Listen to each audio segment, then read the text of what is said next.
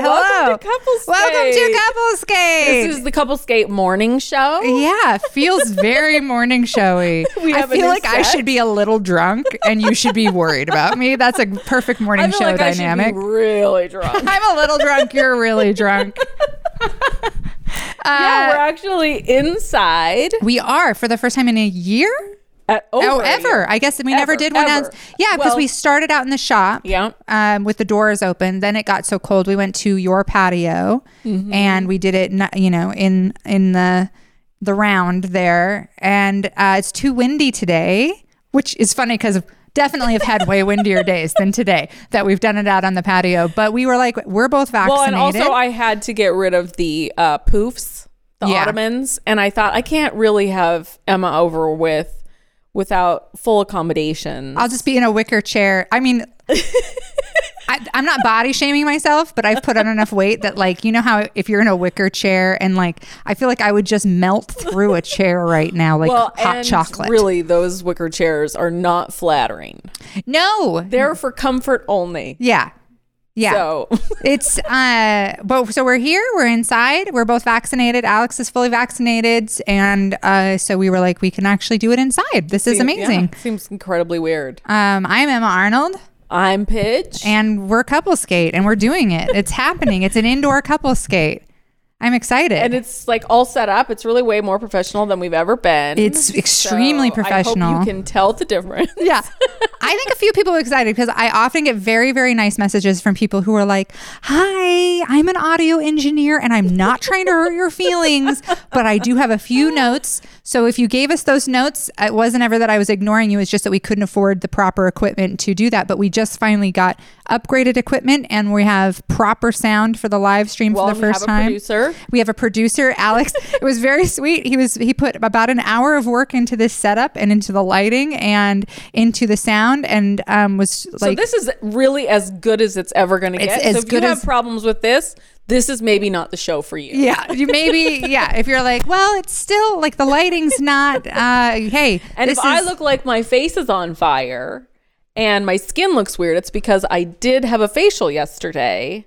And my face is reacting. Oh, fun. So this is the best I'm going to look, even in the best of light. I think you look. You look glowy and sun-kissed. Uh, it's but chemical burns. It's chemical burns. Yeah, that's nice.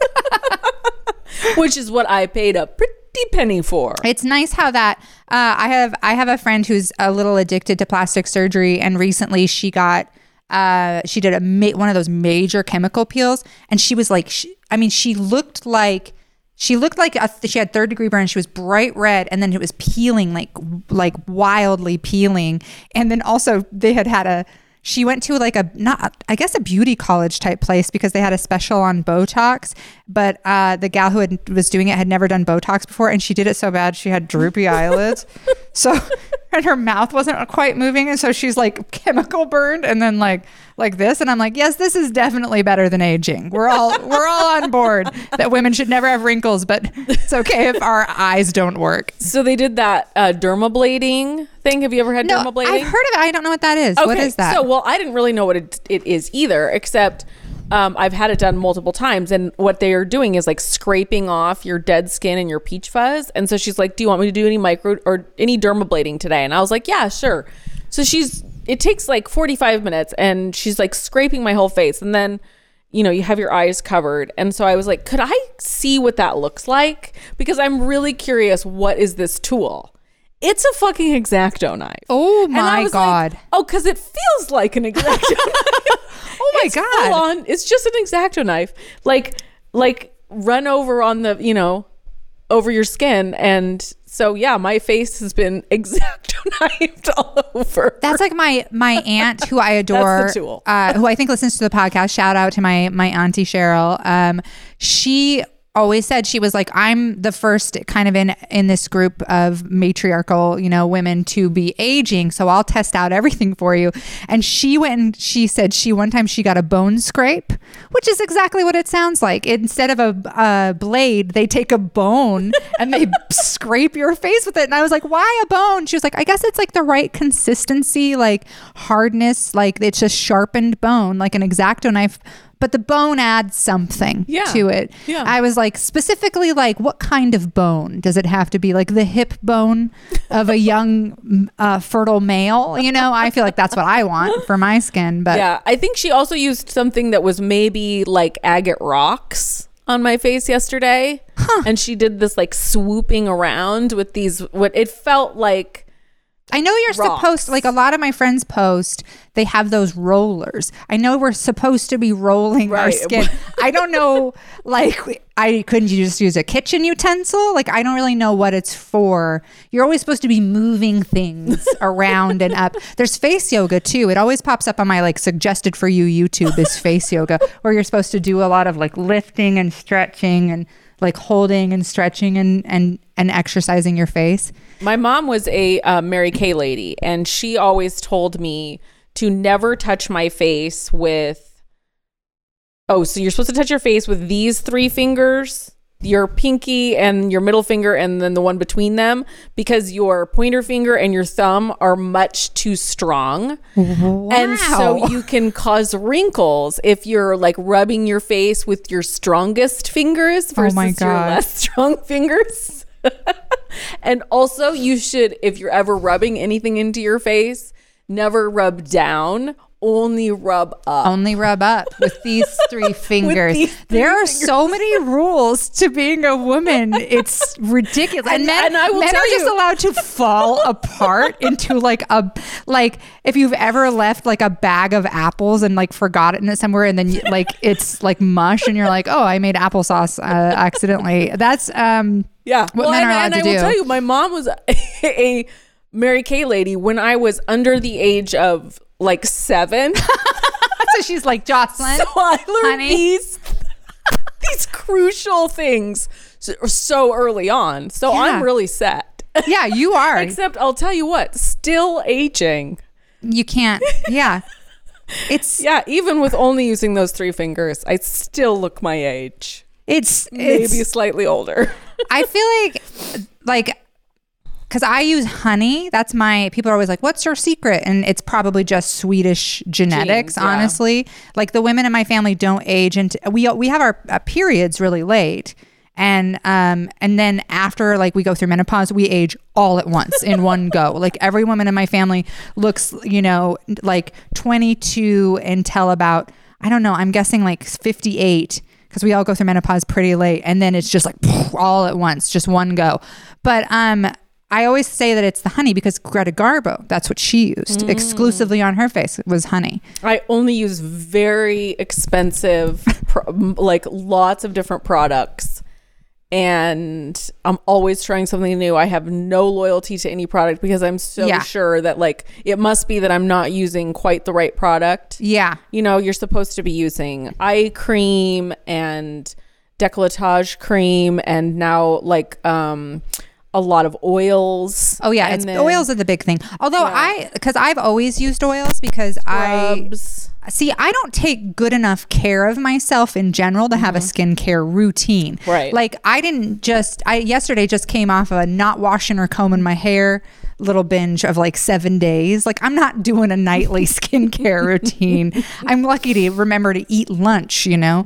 So I like, I don't do very well with that, but um, I they do. They asked me if I use a different cleanser for the morning and night. Oh, for God's sake. And sakes. I was like, really? Now I got to use a different cleanser? That's, what are you? The most, I mean, at least I'm cleansing, right? I don't cleanse either. I don't do that. I'm a, I don't, I have eczema. What about so, toning? You're not, you're not using I, a toner? The first time somebody gave me some toner and I was like, what is this for? And they're like, well, before, so after you wash, and before you moisturize, you got to use toner. And I was like, this is so clearly made up. Yeah. But then now actually I do have, the one thing I actually do buy is um, somebody gave me years ago, a friend of mine who works at Sephora, um, a gel toner that I actually just love. It just, I do put that on because I like, I use a little bit of oil, coconut or argan, and then a little bit of the gel toner. That's my skincare routine. Honey. It's all edible. The only thing I use is I make a... Sa- uh, uh, I use dish soap. Dish soap. You might as well at this point. You might as well. I went into Bodhi's bathroom because he has his own bathroom the other day and I had to take... Oh, I was dyeing my hair. Oh, yeah. And uh, his sh- his bathroom hasn't been renovated, so I'm always like, well, if it gets a little hair dye on the floor or yeah, the wall or yeah. whatever, it'll be fine. Whereas my bathroom's brand new. So um, I went in there and I'm not sure what he's using, but like the last time I was in there was probably six to eight months ago. And it's all the same stuff that I've bought him for, like face wash. Isn't that incredible? And hair. Yeah. I'm just like, what are you doing in here? And you know, he's in there for forty-five minutes. Oh, at least. Yeah. And I'm like, he's not washing his face. Yeah. I'll tell you that. Yeah. Yeah. Because there's like three full bottles. And I'm always like, do you need any, any toiletries, anything from the store? No, no, never. Apparently he's using none of it. I, every Christmas used to get the, make the kids like a little like, you know, care package of toiletries, like of nicer stuff, of like shampoo and conditioner and body wash and aftershave, and um until I finally realized like we that's all still in there from like six years ago. They have never used any. The only thing they appear to use is my razors, right? Is that's it. I'm like, you guys have razors downstairs. No, no, no. They want the ones from upstairs. That's the ones they like to use. Is that's it. As all as far as I can tell is my razors, and I think they use a little Uh, shampoo here and there. Yeah, probably. But he doesn't do shampoo because of his hair, which is curly. So yeah. He only does conditioner. That's a good way to do but that. But even then, I'm like, a bottle of conditioner for as much hair as he has, and the fact that he's bathing as much as he is, why is he not using more conditioner? Like, what is he using? Like a dime's worth? Men oh, and use the, weird, other the, most, weird thing the least amount of that stuff. Is that he refills stuff with water. You've done it. You've raised a perfect person. I my like, kids my kids know, it's like, hey, the shampoo's gone. I'm like, it's half full, you can still flip it. They're like, it's gone, couldn't possibly use it. Yeah, that's amazing. He's filling stuff with water. He's using a whole bottle of shampoo. Incredible human being. You've nice work. Yeah, well, I went through there and I cleaned it out. I was like, well, I guess you're using the conditioner, and I'm no longer buying you fancy uh face wash, anti-acne, you know, yeah, whatever it is, because you're not using it. So might as well. And I just keep feeling like, am I doing enough? Am I supporting him enough? And yeah, they go fine. Through deodorant at that age if you're lucky. Nope. Yep. Nope. Not going through deodorant. Nope. Have to say, you really stink right now. Have to tell him every single time, time to cut your toenails. Don't yep. come in the house until you cut your toenails, because uh, that's offensive. That's Calvin's favorite thing. Ugh. Is to, he he. We're talking about him going to college right now, and he wants to go. He's considering going out of town, like to U of I or I S U. And I'm like, that's fine, but like, uh, I do have to clip your toenails for you. So I'm wondering how you're gonna go anywhere but Boise State. I'm just curious because like he will vampire. Like oh, to so here disgusting. Until I finally am like, okay, you are grounded until you remember to cut, to practice the smallest amount of self-care uh, and clip your fingernails. Hygiene. He just loves, really yeah, hard. Boys are not great at that. I'm also not great at it, as I just expressed. So it could be I hereditary still do tell or learned. Him to brush his teeth every single day. My kids are good Twice brushers, but I got him electric toothbrushes. I feel like that helps because yeah, didn't help. Bodhi. Didn't didn't help. No, yeah. I go through, I don't even wash my hair very often, once a week at most. And I go through uh, a thing of conditioner every day. I swear. Because like when I get a conditioner, I think I use like a two or three handfuls. But you uh, have fine hair? I don't know what I have. I guess I probably do have fine hair. I'm not sure. So it gets really bad snarls in it, right? Yes. Yeah. Yes. It gets pretty so tingly. My hair is the same way. And if I don't use a bunch of conditioner, then I feel like I'm like ripping it out when I comb it. Yeah. So I use a lot of conditioner to prevent. To get snarls. Through. Yeah. Well, all right. Tangles. So what's been, we couldn't, we missed, we missed a week. I had a, the most bonkers couple of weeks. It has been so like that last, last two weeks ago when I was like, hey, sorry, we're stuck up in the mountains. I can't make it down. Like, sorry. And you were like, it's fine. I'm frantically busy. Uh, couldn't possibly do it anyway. And then I was like, yeah, well, I, it was actually great because you texted me like the evening. Usually we get together on Friday afternoon and usually we're texting in the morning, and you didn't text me all the more in the morning. And I was like, oh, maybe she forgot, because I didn't want to be the one to text and be like, I'm totally going to flake on you today. I cannot do this. It was I'm perfect. Too busy. We were stuck up in the mountains. And so I didn't text you. I think I didn't get down. We didn't get out, out of the mountains until probably like one. And so I was I was like, fuck, Jocelyn's probably like, what the fuck? And so I was like, hi, sorry, sorry. And you were like, nope, bye, thank you. I was like, oh, thank God. So it ended up working great. We had we had a funny thing. So we went up to go camping um, kind of up near Atlanta, uh, north of here. And um, it's the road up there can be pretty gnarly.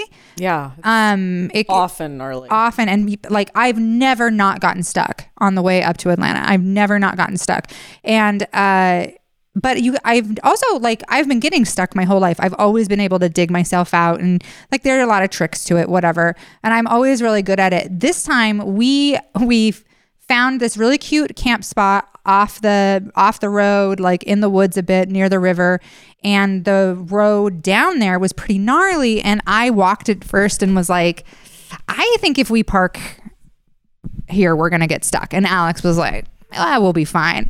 And we always have been for, even like we've gotten pretty stuck and had to spend like several hours digging ourselves out, but we've always gotten out. So I was like, yeah, you're probably right. And I like, I will show you a picture. The road was so steep. It was like this. It had these giant, like three foot ruts in it, and um, rocks people had piled. We do not have four wheel drive. Not absolutely no reason to think that we could take this road other than just pure confidence. So we parked, we camped, we had a really nice couple of days. And then when we went to leave, um, we got up the worst of it just fine. We were like two feet from the road, and it just was sand, and we just sunk all the way. Like every time we tried to, we were like right, like you, the front tire oh, was almost man. touching the main road, and we just could not get out. And we spent hours and hours like digging and putting rocks under and like putting stuff, like we did all the, the usual things, and we just could not get out. And a couple people, it's, I was like, part of the reason I wasn't worried is because every time I've gotten stuck up there, everybody gets stuck on that road. So if you see somebody stuck, you stop and you help them. And I was like, somebody with a winch will come along. There was no one up there. Like we saw two cars the whole day. And I was like, well, f- finally I was like, well, I guess you got to hike out. So Alex had to hike out. He hiked nine miles down to Twin Springs, which is like a tiny, uh, like little gas station-y, resort-y, at the resort they call it. But you know, it's got like Uh, a little hot springs, no, no Wi-Fi service for hours, you know, around there. So he hiked out nine miles and we were kind of like, well, I don't know, like if you are going to be able to get back tonight or like if you'll have to come back in the morning. So he left and I just was kind of like, all right, well, I guess I should prepare to camp another night by myself. So I just gathered some firewood and like sat by the river and painted a little. And um, he hiked nine miles down, was able to use the satellite phone at Twin Springs to call uh, my parents. Turns out nobody will nobody will tow up there, which is surprising because, man, if you live up by Atlanta, just like give them your name and hey, be like, I this idea. Yeah, I'll tow people out for two hundred fifty bucks cash. You would make a fuck ton of money. Um, but my parents were like, oh yeah, we'll come up in the morning and uh, winch you guys out. So Alex started the hike back. Um, And luckily got picked up by some very nice rednecks. And uh, they drove him in the back of the truck back to the campsite. They hopped out. They tried to dig us out. A few different people were like, we'll dig you out. And I was like, I think we're pretty stuck. It was actually funny. These two rednecks who stopped. It was actually, it was one of those times where like, um, you know, there's like the old Idaho redneck and like the new Idaho redneck. And these were old school Idaho rednecks. And like, you know, the guy, the, there was a young guy and an old guy. They were out doing some fishing.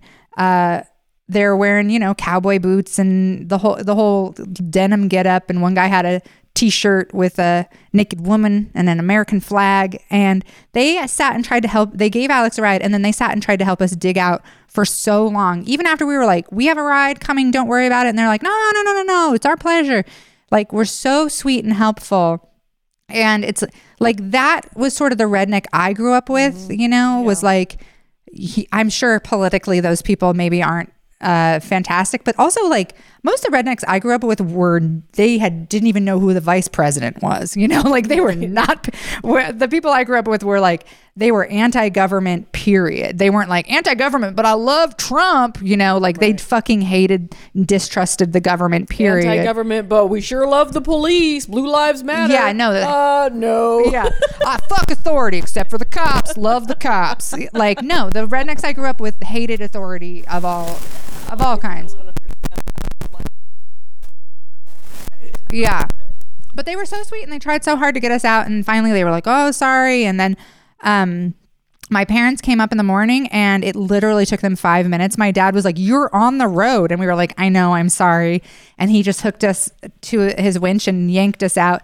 And then, uh, and then we actually, my parents have not been out of Boise, like haven't done anything. So we actually just drove up to Atlanta and like had a picnic and drove around and like went for a hike and visited some of these very terrifying caves. And we had just like a really fun day. And my parents were like, I'm so glad you got stuck. And I was like, well, we're stupid, so it'll happen again. But then it was so funny because like to us, that was just like, oh, what a fun, you know, fun little thing. And then um, like everybody I've told about it has been like, oh my God, what an ordeal.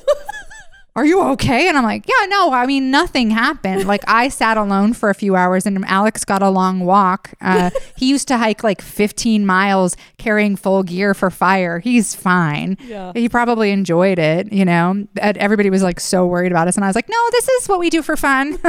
We're just like this. So, so that was our big, big event last week or two weeks ago, I guess. Yeah. So you got stuck camping and then we were going to meet the next week, but then I got like deathly ill. Oh my God. Yeah. That cold. With a really bad cold that Dave brought home. And I was so surprised by being sick because I haven't been sick. I haven't been anywhere.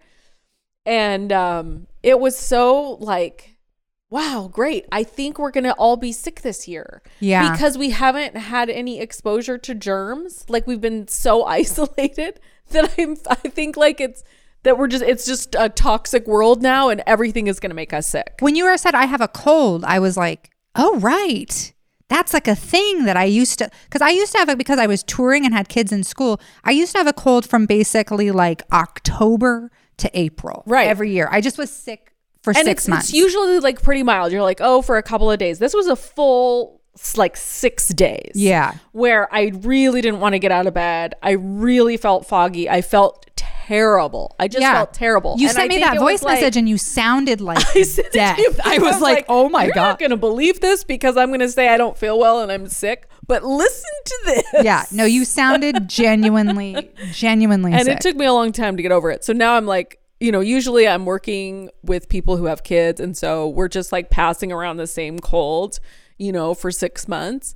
And now I haven't been anywhere or with any germs. And so I'm thinking once we reemerge, we're all just going to immediately get sick. I, it's totally get made ready. Me go, when I'm touring, I'm still, I'm going to be wearing a mask and gloves always and like hand sanitizing. People always used to make fun of me when I was on the road because I carry hand sanitizer and I would hand sanitize and they're like, you know, you're more likely to get sick if blah, blah, blah, blah, blah. And I'm like, no, I... I shake like a hundred people's hand a day because after shows, everybody I wants to touch you. Every and, single time I go on a plane. Yeah, me too. Every single and time. And I used to be sick like, you know, so much. And yeah, I'm definitely going to be still masking up and stuff when, when we go back to the real world. Cause I'm like, oh, I've been, really enjoyed not having pneumonia uh, this year. Cause I used to get like pneumonia every other year yeah. pretty much. And it was miserable.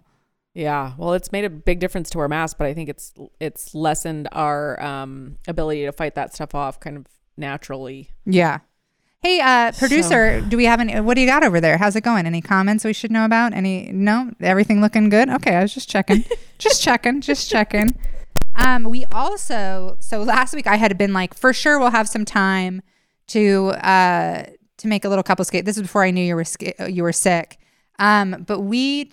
We had a couple hives die off and so did my dad. And he brought over a whole bunch of honey for us to extract. And um, we have, people don't realize, I didn't realize that, I, I mean, I guess it makes sense. People don't know how honey is extracted. But so when we get honey. We squeeze it out of the we bees, squeeze right? It. We We milk them. We do a little bee milking.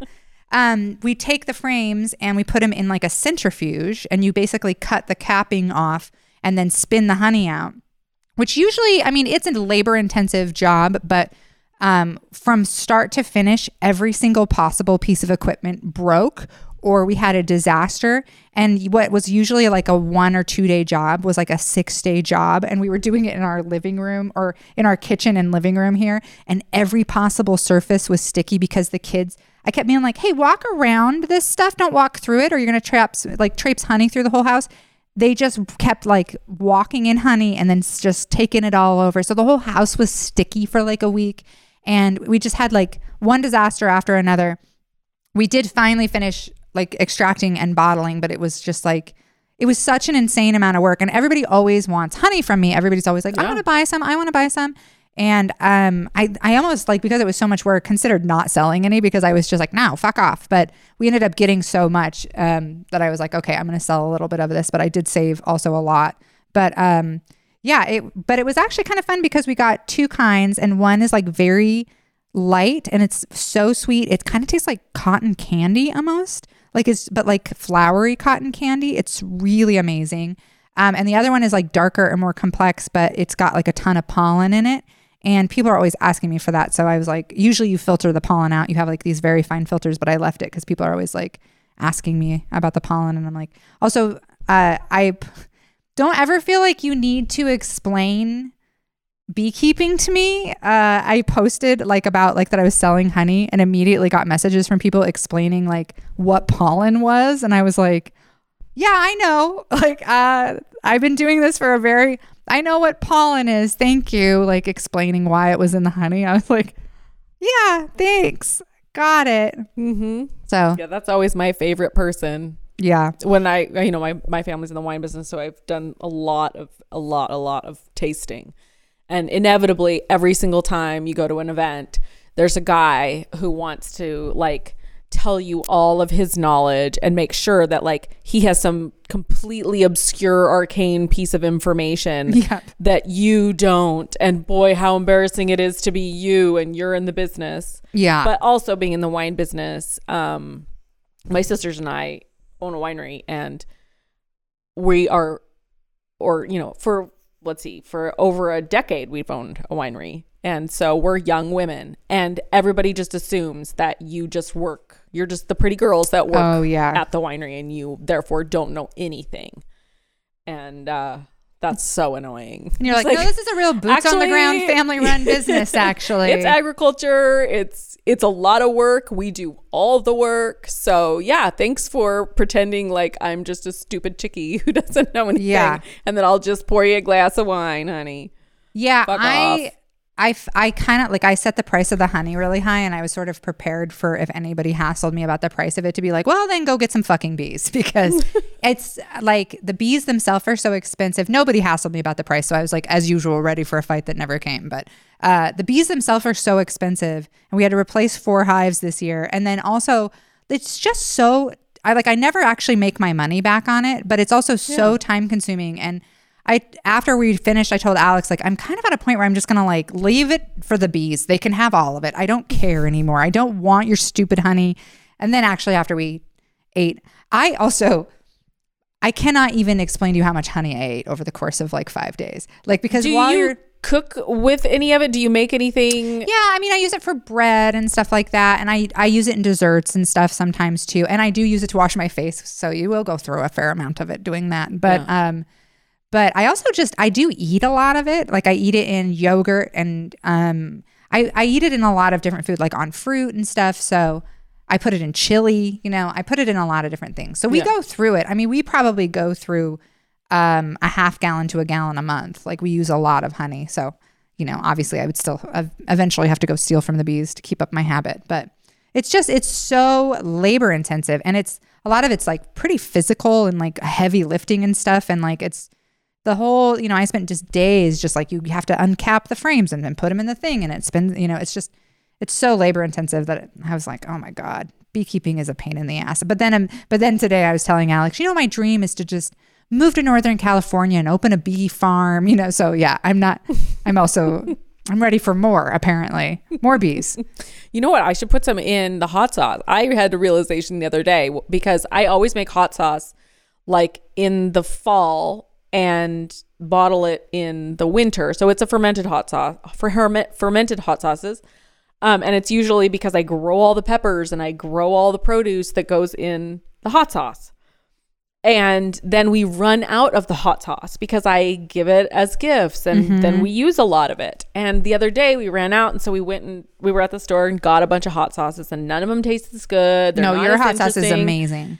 And I, was I like, hid it from the kids. You the bottle you gave me, they tried it once, and I was like, no, no, no, that's gone. It's gone. And I we like to it. make all different kinds, but then I realized like I can just I don't have to ne- grow all the vegetables in order to make hot sauce. I can just go get like a bunch of peppers and carrots and garlic. Like I grow my own garlic. I grow yeah. my own peppers. I grow my own carrots. You're and, really from scratch kind of gal. Yeah. And then I was like, but I could just go to the store and get those things and make hot sauce. So I am doing that. But it, it was a like a realization. It was like a the light bulb came off of, off of my head. I was like, huh. You can buy, you know, habaneros.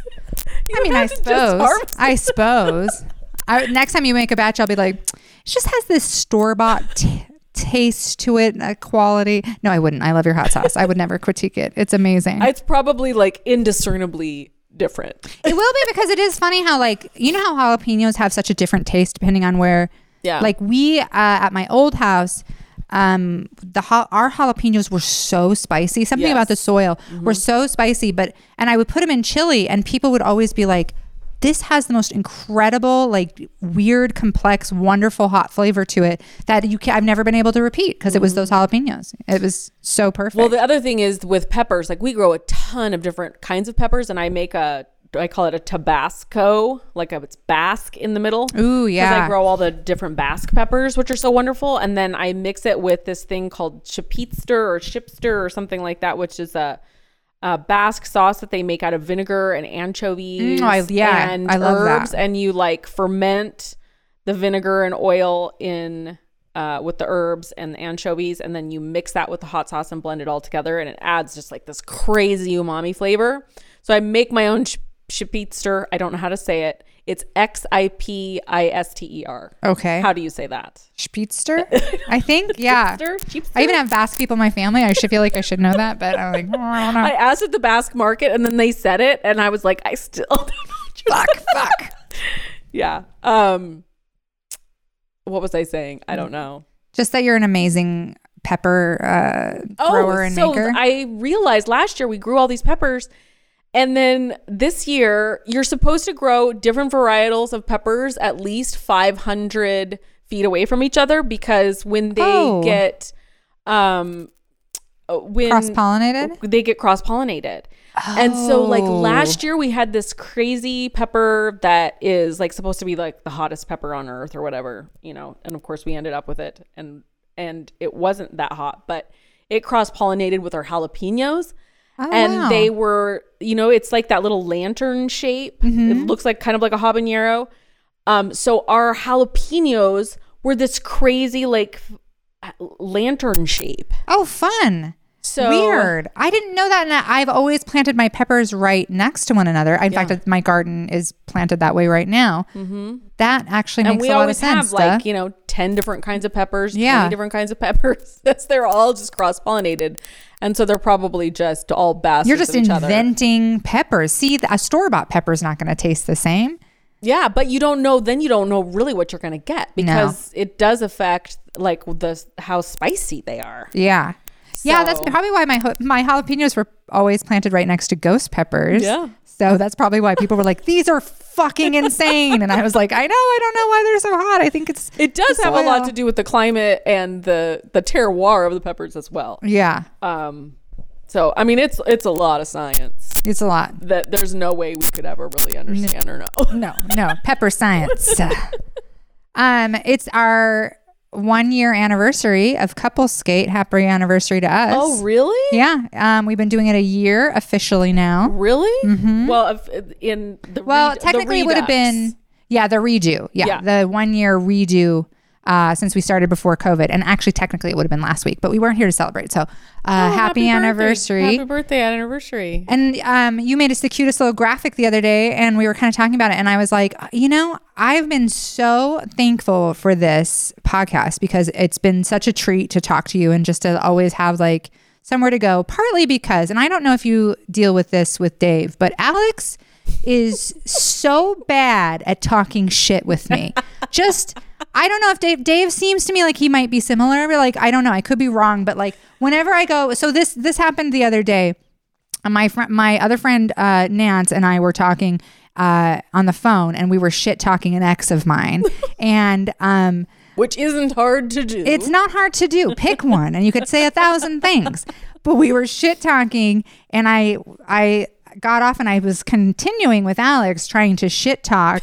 And he wasn't engaging clearly in the way that I wanted him to. I wanted him to be like, yeah, you know, and like throw in. And fi- I finally kind of gave him a look like, contribute to this. Like, I want support. I want you to shit talk with me. And he goes, yeah, pour them. I was like, this is why I need couples skate. This is why I need Pidge. Is because I need someone to, like, I need someone to shit talk and back me up in this way. I was just like, pour them. That's the best. That's literally the best shit talk I, I get from him. And uh, I just really appreciate all the times that you've been here and you've said such just like, you know, deftly incisive, cruel things about people. I really appreciate that about you. Yeah, Dave, I would say, is not a good shit talker, but I always worry because I feel like for me, it releases a lot of that negative energy that I have if I'm shit talking. Yeah. And I feel like with Dave, if I'm shit talking about somebody, like it, he really absorbs that negative energy and it makes yeah. him like in a really sad or a bad mood. So for me, it's a release. And for him, I'm always like, oh, he's going to end up like feeling terrible because yeah.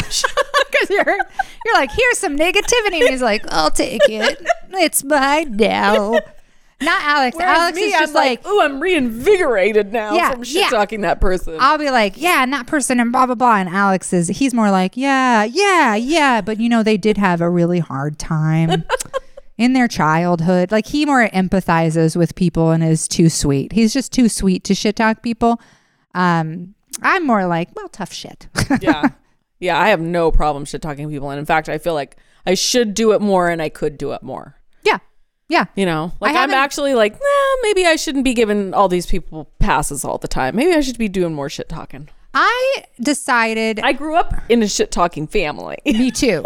Me too. Hard me too. Um, my family is so shit talking. In fact, in the group thread, if you try to post like a win that you've had, you're not you're not doing it. You're not getting away with it. You'll be like, hey guys, look, I did this cool thing. And everybody's like, nice.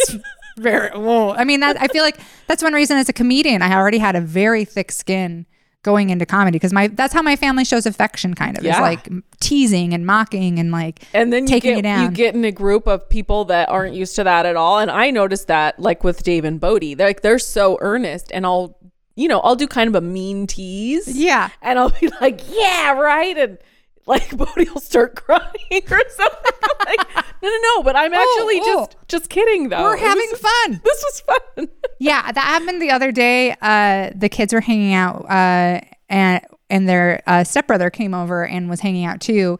And Calvin, showing off for another teen boy, like said something like, what's up, ho, to me? he, so, you know, shots fired. Okay, he started it. Right. So then I made fun of him. And then Alex was like, whoa, too mean. And I was like, he just literally called his mom a hoe.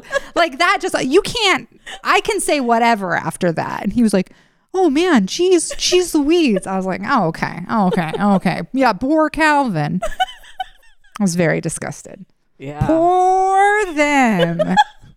It's ridiculous. So I very much appreciated getting to, you know, yeah, talk, oh, shit talking. Absolutely the only thing that kept me Uh, alive. Although looking back, I think I've just actually pushed it out of my mind. Like I like it, it was last year was so traumatizing in so many ways. Like if I just start thinking back, like so what was I doing? Like the, the fact that you said it was a year, I was like, I'm not looking. shut up, shut up, shut up. I'm not. I'm doing not. I'm not doing that close of a read of what happened over the last. We'll examine twenty twenty in like twenty twenty-five. Yeah, no, we'll no, all no. sit down and be like, all right, let's. Who's ready to laugh? Huh? Who's ready to talk about it? Not me yet. No, I. I could. I can't handle it. Even still, looking just. Even kind of glossing over it a little bit. Yeah. It was it was way, way, way too bad. But on the other side of it now, things are still not great, but they don't feel quite as menacing as they did. Well, and some of that, like, I think I was partly feeling grateful to, for this because, um, you know, this last week or two weeks politically in Idaho has been oh, just astounding. Gruesome. Like we had gruesome. The testimony of Jane Doe, Uh, against the representative who raped her and uh, like that whole thing. Which, which I made- still cannot even understand how that happened. Like, how is that? The whole thing start to finish is astounding. Yeah. Like the, they, they, they subpoenaed her. Like everything about that situation was, I was planning to go down um, to watch the testimony because I had seen like, hey, we're all supporting, we're all showing up to support her during her testimony. I had been planning to go down, and I'm so grateful. Uh, the one fly in America right now has decided to be part of the podcast. Um, I'm so grateful I didn't, because uh, Arthur ended up having some stuff happen with school, so I had to stay home. So I was just listening to the testimony, and my hands were shaking. You know, like it was so upsetting, and it hit so close to home, and it made me so like sick and angry. You know, I went through something fairly, I mean, not to, I don't know, compare, because obviously they're very different situations, but like, I've I went through something very similar when I came out about my sexual assault in in the not being believed and being publicly humiliated, and you know, like it all hit so close to home for me that like during the testimony I was trying to help Arthur with his, with his homework while also kind of half listening to this, and like was like, oh, I'm gonna throw up. Like it, during his testimony, how like I think part of me at in therapy, my uh, amazing therapist has always said, you uh, empathize with your abuser way too often. You you empathize with your abusers way too often. And I was thinking how listening to his testimony, just the complete lack of compassion or empathy or an understanding of like the harm he caused, even, even how he was like, it was consensual sex with a nineteen-year-old student intern. There's not, there isn't any such thing. Like, you're a piece of shit. Even if you didn't rape that person, you are the world's biggest piece of shit. And just like the total lack of recognition of the power dynamic, just all of it, start to finish. I mean, it was. Well, really, that's why, I mean, in the end, he did sink himself because he, he admitted it. Yeah. Essentially. Like, so he didn't admit to the rape, but he admitted to the fact that he's been like hitting on a bunch of young women, interns.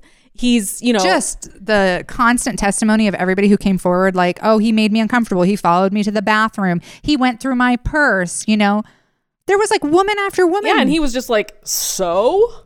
Yeah. And and, and some of the conservative members, you know, of the committee, of the ethics committee, who were like, well, she wasn't wearing a wedding ring. Like that justifies anything. anything. Yeah. Like there were so many excuses made for him, and like Representative Giddings outing the rape victim and like doxing her, doxing her, and then doubling down on that behavior and being yeah, and like using it as a fundraising using opportunity, it as a fundraising like this whole week, and that happened the day after they passed the fetal heartbeat bill, which makes it so that a rape victim who wants to get an abortion has to file a police report and like, essentially get permission from the justice system. Like the whole thing. Politically, like this last couple of weeks has was like so crushing to me, and I really did have this feeling of like, thank God I have Jocelyn to talk to about this stuff. Like I just felt like every two weeks in this state, in the last year, which has been awful, but also in the particular Idaho, which has been just progressively mo- like we're in the news every week for something. Yeah, terrible. School shooting yesterday. School shooting yesterday with a sixth grader registered. Barely even registered. Barely in the made news. the news. Yeah. I, I know. I saw that and I was like, wow, that'll be he- like everywhere. And I saw it like three or four places and, and like sort of casually mentioned. Like, yeah, I did not see any I saw outrage. It on Twitter. I didn't see any like, I mean, our governor tweeted about it. Yeah. And, and Chad Christensen, uh, Uh, now says, well, this is why we should be arming teachers. Yeah, says I would have shot that kid. Like the whole, all of that was just so, I just can't live here anymore. And I would be going so much more crazy if it wasn't for having Couple Skate to at least have somewhere to go and like talk about it with you. And and, and like, I feel like it's it can be so helpful to have that confirmed where you're Let's like, talk therapy. This crazy? And you're like, this crazy. And you're, okay, okay. Yeah, yeah, it's really been gruesome, and, and it's and it's it's not over. Yeah, obviously, it was like there was a lot of national stuff simultaneously with uh, uh our uh, with state stuff, with yeah. personal stuff, with all sorts of things. So yeah, I mean, there was the uh, uh isn't Derek this Chauvin? A comedy show though? I people always hop in and say that. I don't know what people expect with that. It's so funny when people who are subscribers hop on and they're like, "I thought you were a comedian." I'm like, "Do you think I'm like?" Like doing like am I a cartoon? Well, and also like Like, where would I be doing comedy, like, right now? Like, you are hopping onto a live stream. Like, you think I just, like, I have a, a forty people in a crowd at all times? You know what we should add in as a segment is you should tell a joke. Oh, okay. But how, do you have a joke book? I do. This is my joke book. No, I mean, like... Oh, like it just is like an old school, like one of those, like, what did the skeleton say to the rabbi? I don't have a punchline for that.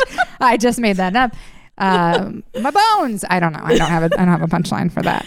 Um, I don't. We have, have talked about doing some new segments now that we have this new setup that yeah. that makes it look like we're in a morning talk show. Yeah, we.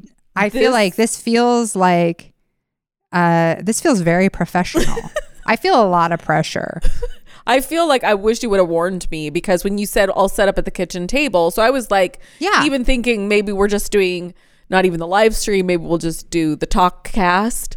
And then I show up and I was, you know, I could have put on a blazer. I, I mean, I mean, I didn't know we were doing, I mean, Alex, I thought we were like sitting at the table. It was going to be from here. I could have put and, on a skirt suit. Yeah. And some pumps. I know. Okay. I, I mean, I have, I have a very professional looking romper. You know, I could have paired with a blazer. It's all navy blue, you know, like, yeah, I don't know. I don't know. Something I'll, more slimming than this uh, bag and leggings that I've been wearing for the last. I put on this dress because uh, Alex, I was wearing overalls and um, just like baggy, flowy around the house overalls. And Alex w- turned the screen to me and said, so this is what you look like. And I was like, ah, because they just like, it was, they're very flowing. They just like s- went into the chair and it looked like I was just a box. I was just a box person. And I was like, okay. And then I feel like I overdid it. Like I went and put on way too much no, of a dress. You look and so cute. I don't know. No, I you don't look know. Great for our morning talk show. Yeah. I, we, what's we're going to be doing a cooking segment later. And then we are also going to do it. We, there's an exercise bike over in the corner. So I thought we should do something about like, yeah, you know, new exercise um trends. Yeah, um you can you'll be on the bike, I'll be on a yoga ball lifting like, you know, those like mom weights, they're like two pounds. Like I'll do some of this. um I think that sounds nice. I feel like if you have a morning show, you always have to have somebody on that you're lightly sexually harassing, you know, like they always have on like, okay, Coach Bobby Kiz is gonna come and oh my god, your arms. Like we have to be a little A little horny, a little drunk. I'm into it. Right. And then like do something sort of messy with the cooking segment. Like yeah. I'm clearly so incompetent at this. Oh. I'm supposed to put this in here? Really? Butter. And then just take a bite of it, you know? Yeah. You're supposed to be like kind of kooky. Uh, I could do, we could so do. So that's the new vibe. That's the oh. new vibe. That's the new vibe. I do feel like we need some good morning show segments. Oh, this is morning showy, because on morning shows, the women always talk about how much they hate their bodies. Yeah. Um, I, you know, everybody's like, no more tapered jeans. We're not doing skinny leg jeans anymore. So I went, uh, I went to Goodwill across across the way here, and I picked up. Uh, I was like, I'm just gonna grab a pair of straight leg jeans for a couple bucks, and, and that way I'll have something, so I don't feel like the out of date, you know.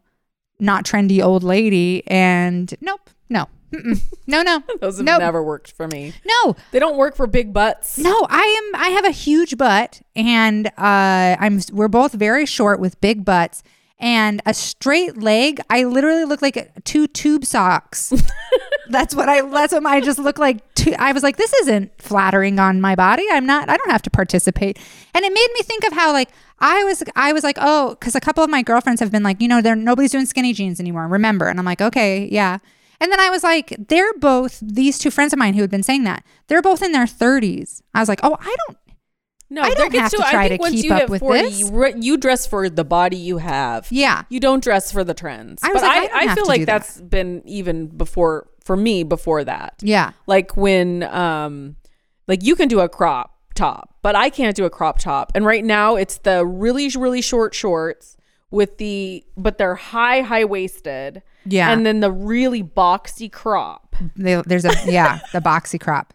And so that's a really big trend for summer right now. And there's uh, no, no conceivable way that I could ever pull off any one of those items. It's, I, I feel like I'm, I was just like, it's okay. It's okay. I, The teenagers are like, we're doing mom jeans. And I'm like, I'm a mom. Whatever jeans I wear are mom jeans, right? Officially, we are we are the actual mom jean wearers. So I don't have to do I don't have to do a straight leg.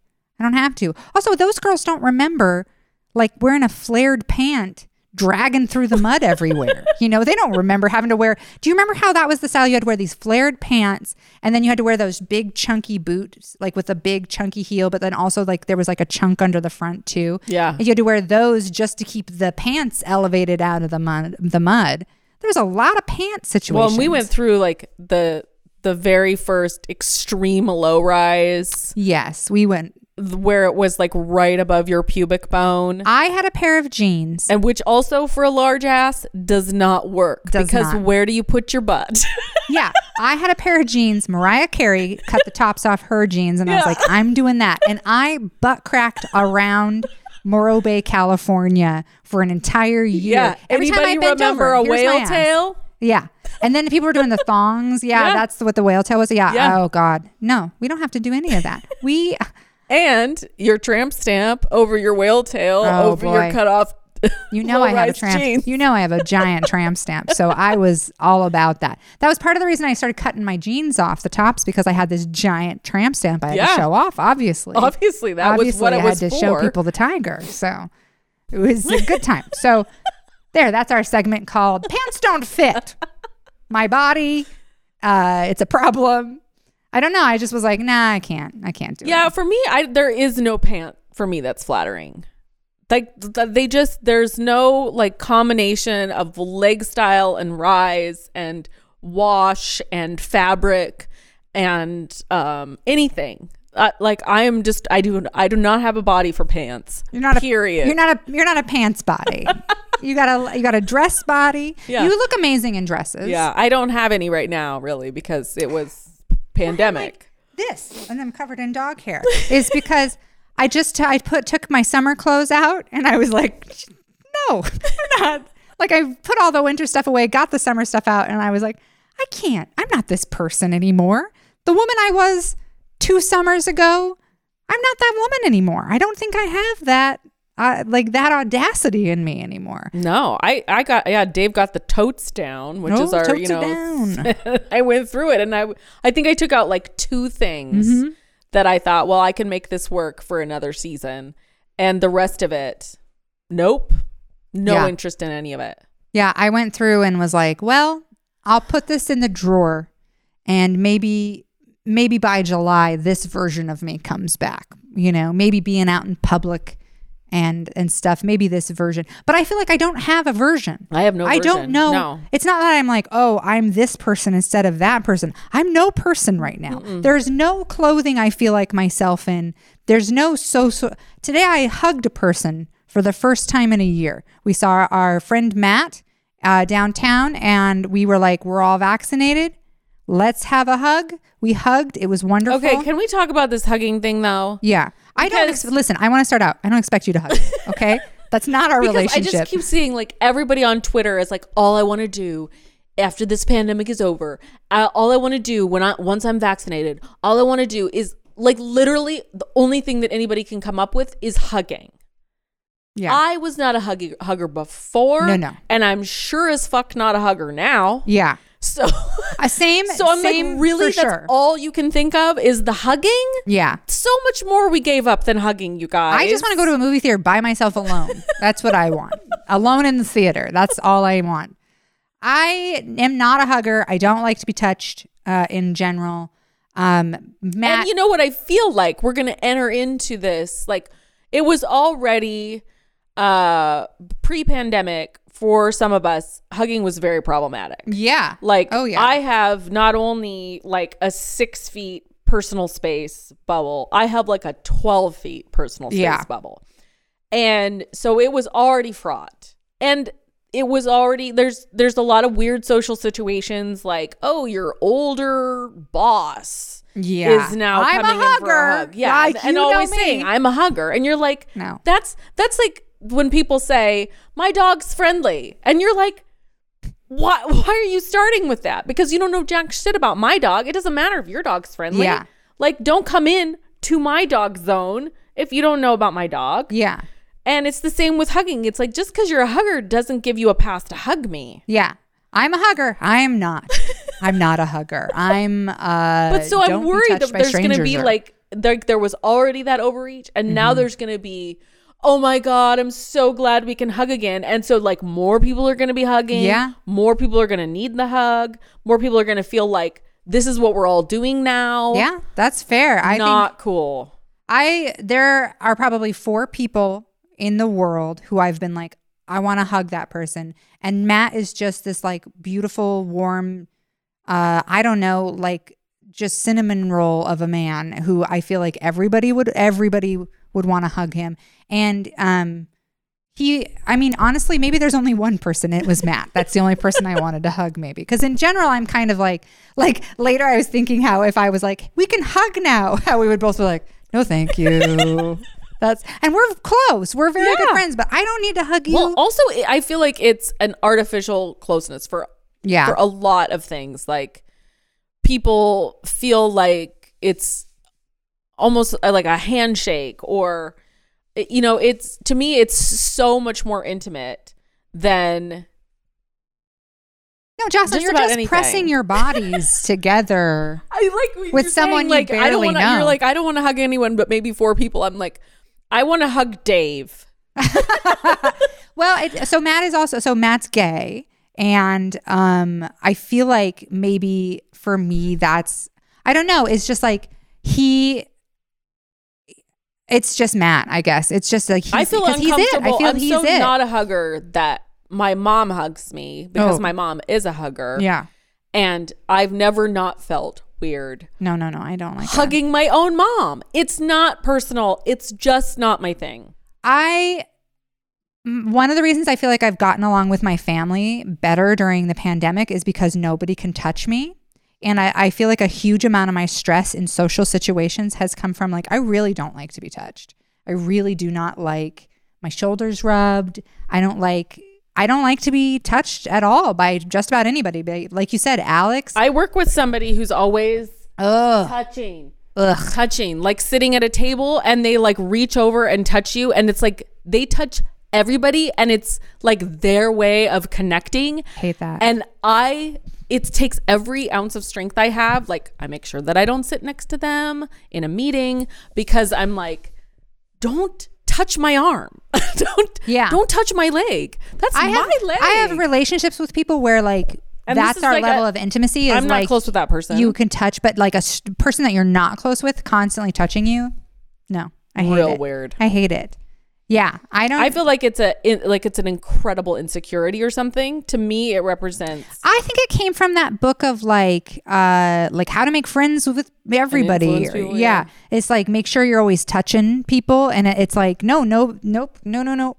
It's the same thing with uh, eye contact, which I find to be, it's it's an extremely intimate and aggressive move to mm-hmm. be con- to be looking deep into somebody's eyes and making eye contact with them and expecting like I, I don't think that that's fair that we've set that up to be yeah you know that's the professional way to be or like somehow you're um, a loser if you're not ma- constantly making or eye like you're shady or sneaky yeah, or something if you're not an eye true. Contact person yeah there's absolutely plenty of cultures where they know how aggressive eye, eye contact in is. Fact when when I've been around a man who I find intimidating and I want to make sure the power dynamic is not in their favor, that is what I will do is I will because it, it is like a power it's like a It's that's why they're like, oh, don't look gorillas in the eye, like because they'll charge. Like there's, a, like we know dogs. Like if you look a dog, I ne- none of the dogs bark at me in my neighborhood when I walk because I look at them and they're like, fuck. That's also how what I do with geese. People are like scared of geese. No, if just make eye contact with a goose hard, and they're like, oh, sh- that's a bigger goose. That's a bigger goose than us. Like you just got to be the bigger goose in every situation, but. But I feel like it, like what you're describing is like in a lot of like situations, someone is trying to impose that power dynamic. Yeah. So like someone who's touching you and making like deep eye contact with you is a lot of times trying to either force intimacy that isn't there or trying to make you feel or manipulate scared you in some way or manipulating some kind of manipulation. You. Yeah. yeah.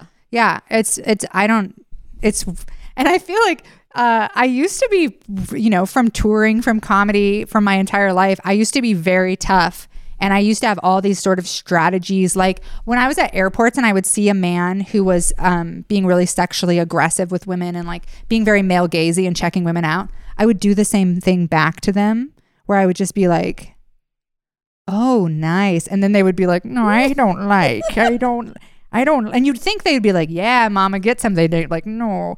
And I feel like I don't have any social defenses anymore. I've been turned into a little emotional croissant this last well, year. Well, because we haven't had, we've been wearing masks. We haven't had to smile at people either. Yep. Yeah. Which is, I love that. So great. I'm like, oh, we're going to have to go back. Somebody, I was walking in my neighborhood the other day and there was like an old man walked by and, you know, smiled at me. That's that smile that's like, smile at me back. I'm smiling at you. You better smile at me yeah. back. And I was like, oh, I didn't miss that. Yeah. Although I did scare a baby. It's not my job to I scared to a baby at, at Lowe's the other day because oh. he, the baby was in the cart and the mom was like around the corner and the baby made eye contact. I was wearing a mask. Baby is not, like a probably like one one year old, one and a half year old. And so I like smiled and they were kind of just still like, I mean, how weird for babies right right now. And the baby was kind of looking at me scared. So I was like, and then I was like, oh, they can't see my smile because of my mask. So I was like, and I was trying to make like big eyes, and then the baby was like, oh, and I was like, so I pulled my mask on and I was like, no, no, it's good, it's fine. I was like, oh wow, you just traumatized the fuck out of this poor baby. What are you doing? Like, no, I'm, I'm not, a, I'm not a monster. It's like you're, you're you a monster. monster you just okay. scared a baby. Yeah, there will be a lot of. Th- it'll be interesting to like be back out there. I'm sort of having. I had uh Alex can chime in to confirm this if he wants. I had like a meltdown two days ago because um, people were posting comedy stuff and somebody tagged me in something. And I, it like this realization of like the realness of going back out on the road and like, I'm, you know, Al- Arthur's getting vaccinated next week. So my whole household will be vaccinated in a month and a half. So in theory, I could like go back. Like I have friends who are touring right now. How old is Arthur? twelve or thirteen. They just turned, he's turning thirteen and- next week. So. They opened it up to fifteen? They're open at twelve to fifteen. They're opening it up next week. Oh, wow. I know. I've been Which waiting I, for the announcement. I heard that they were like thinking about doing it. No, um, I had thought like, well, they probably will do it before school starts. Yeah. But they are, are next week opening it up. So I was like, well, I guess. Yeah. So he's getting vaccinated. He, he turns thirteen next week. And I was like, he's going to get vaccinated. So in theory, I could go do comedy for like. In like, I mean, I have friends who are touring. I don't know. It just seems like people are kind of back out there, but I feel sort of like, is that okay? Like, is it, I don't know. It just like ethically, do it, do you, I feel fine with like packing a room full of people, not knowing their vaccination status. And I don't know. I have like so many mixed feelings about it. And like, but also just the idea of like, just being around huge groups of people right now. I'm like, well, oh fuck. So what I realized is, uh, once I was fully vaccinated, the one thing that I really wanted was a pedicure. I was like, I have to go get a pedicure. So I went to the place that we go and it was totally immaculate and everybody was wearing masks and like, you know, you walk in, you have to wash your hands and they have everything like lined with plastic. Like it was clear that they were really, you know, trying to make it everybody feel safe. And so I did. I felt really like, oh, I feel okay with this. And then, and it's still mask mandate in Boise, so you're supposed to wear a mask. And then this fucking douche bro comes in, guy, no mask, and and like, I just had, I basically had a meltdown. I was like, I have to get out of here right now. Because I was talking to the guy who was doing my pedicure and, you know, I said, oh, the first thing that I wanted to do after I was vaccinated was come and get a pedicure. I really have missed this. And I said, you know, I mean, we've get- been going and like those people, Miss Lee, yeah. I mean, we've been going there for like fifteen years. We yeah. know her very well. She's the most amazing person. She's unbelievable. And-, and she kept three businesses going during COVID. Like she's amazing. Right. And so I like want to go and I want to support them. And I have felt terrible that I, you know, didn't support them through this. And even though they're making like all of these adjustments and changes and, and really trying to keep their business open. And it's, I know it's been like excruciating for them. So anyway, like this guy walks in, but I had talked to her husband and I said, did you get vaccinated? He said, oh, I've had my first. Doesn't, hadn't had a second yet. And I'm like, this fucking this asshole fucking guy, guy yeah. walks in like, to me, maybe he'd been vaccinated. I assure you he had not. But he can still spread it. Yeah. So he should still be fucking and, wearing a mask. Well, it was just, to me, it represented the fact that he was so inconsiderate of people who own a small business. He didn't know their status, doesn't know how the other customers feel. Yeah. And he walked in, he's like, I need to get my brows waxed. Oh, and while I'm here, I might as well get a pedicure. I mean, he was just so cavalier about not following the rules and not even trying to follow rules. And so I... I just like packed up and left. You know, I mean, I paid for my pedicure, obviously, but I had wanted to be there and like be relaxed and feel good about it. And I realized, um, because Dave has been expressing the fact that he's been really dismayed um, about going back into the world. And I was like, you know why? It's because there's all these people out here who don't show the same respect. And those are the ones just living their lives, and they're not being considerate of others who have been so careful and who are trying to, you know, be small business owners or trying to work their day job where they're not making enough money anyway and don't have insurance. And those are the people that are at those places. You know, douche bro who wants to get his eyebrows waxed before he goes to the gym. Before before he flies to Hawaii. Yeah. You know what I mean? He's like, the guy, like, just going about his business. And so I feel like if I put myself in those situations, I'm just around all these jerks. Yeah. Yeah. I mean, I totally, like, we were at Lowe's the other day, and um, it, it's funny because almost everybody's wearing masks. Um, but then there's like, there were like four guys who very blatantly on purpose trying to get attention, yeah. not wearing masks and like trying to like get someone to have, get to have a confrontation with them. And like, you know, and it's the same, like you're seeing articles now, like you can take your mask off. Everybody's vaccinated. It's like forty percent of people in Idaho are vaccinated. And it might, that might be the highest we get to.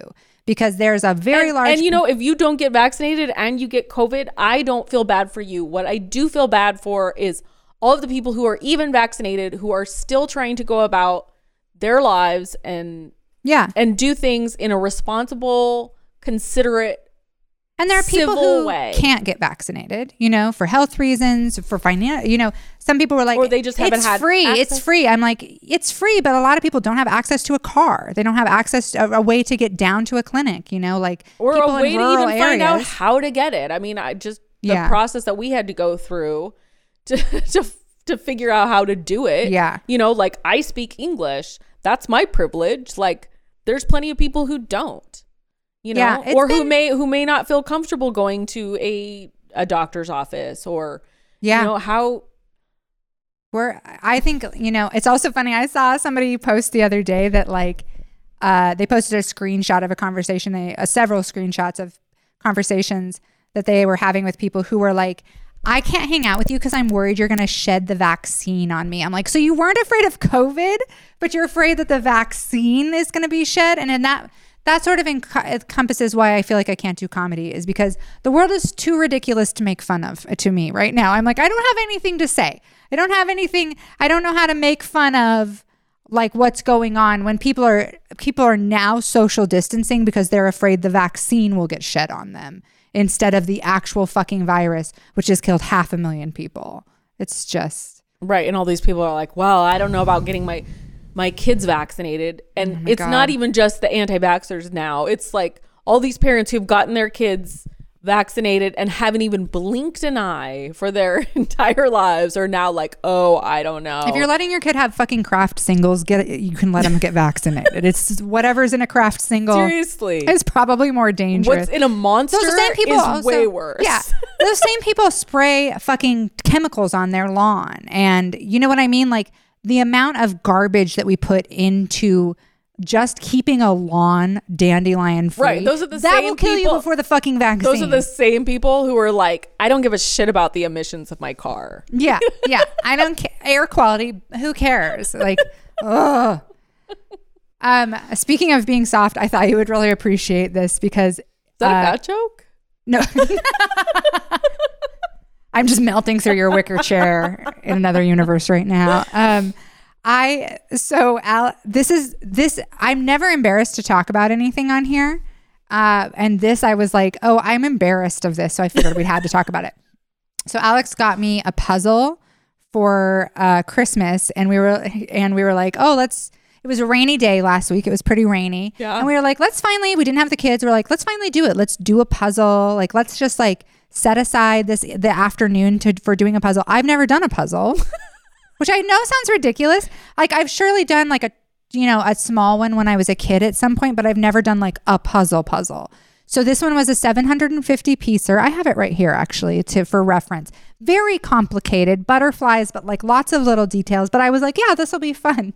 And he dumped it out and started flipping over the pieces. And oh my God, even talking about it, this is so embarrassing. This is how soft I've gotten. I had a full panic attack because of this puzzle. I was like, it's a mess. It's such a mess. And we're supposed to make heads or tails of this. We're supposed, this is mayhem, mayhem. Like it, it like kicked off panic in me of a, at a level where like I'm genuinely like I'm the softest, most pathetic, privileged person that a puzzle now can give me. And like I used to travel by myself all the time, and uh conf- it, was that it though, or was it just like what is the fucking point? It did. It felt very like it was so many pieces. It was in a pile. He's like flipping them over. They were like. Half of them were white with no other descriptor to them. And I just felt like I have enough chaos in my life right now without this. Like I don't also need the chaos of a fucking puzzle. And I like, I like, st- I almost started crying. Like I was just like, I don't need this. This isn't leisure. This isn't a fun thing. Why are you doing this? This is a punishment. Why would you buy me a puzzle?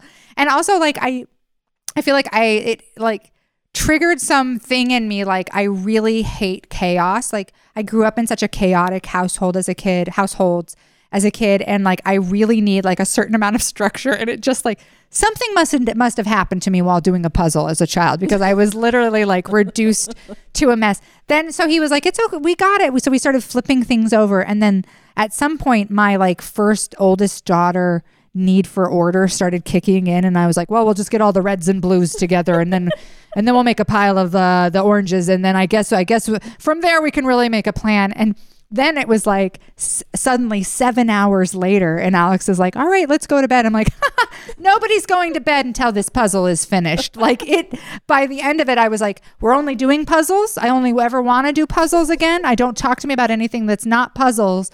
Uh, by the end of it, I was very into it. We did finish it the next day.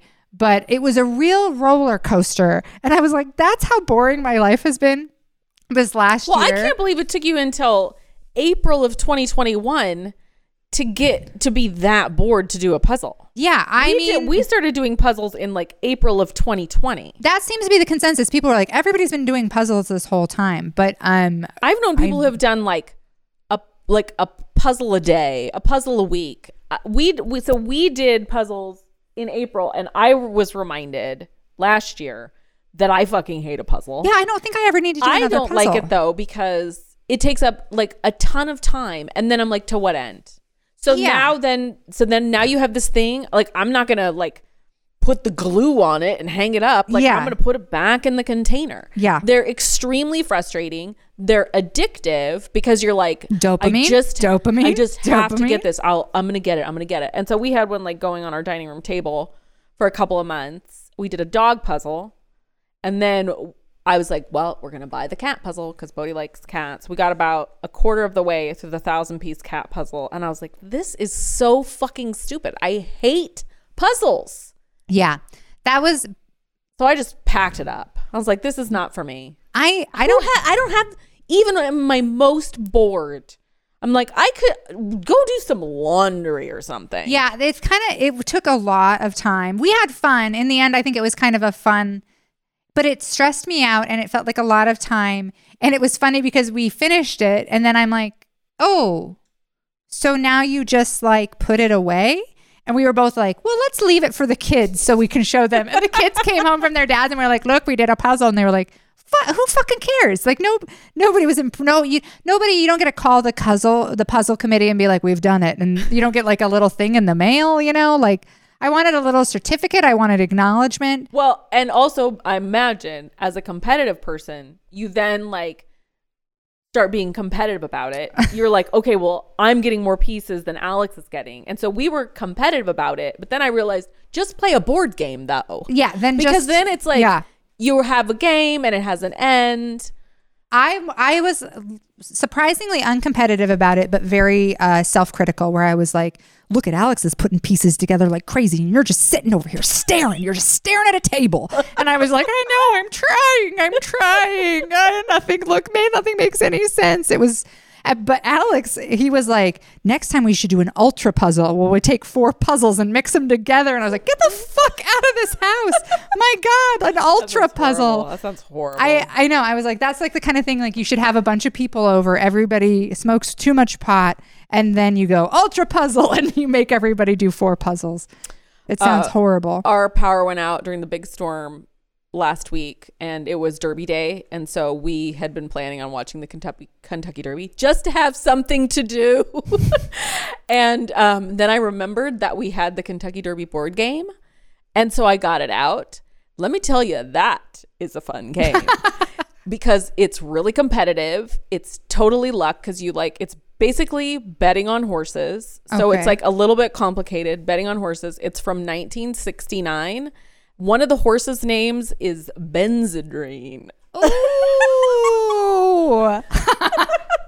Wow. So it's got a little bit of a like inappropriateness to it. Yeah, I like it. A little bit of like tacky vintage. Mm-hmm. Yeah. I, I would definitely suggest playing the Kentucky Derby board game from nineteen sixty-nine. That's over amazing. Doing a puzzle. That's super fun. I love that. We played it until like two a.m.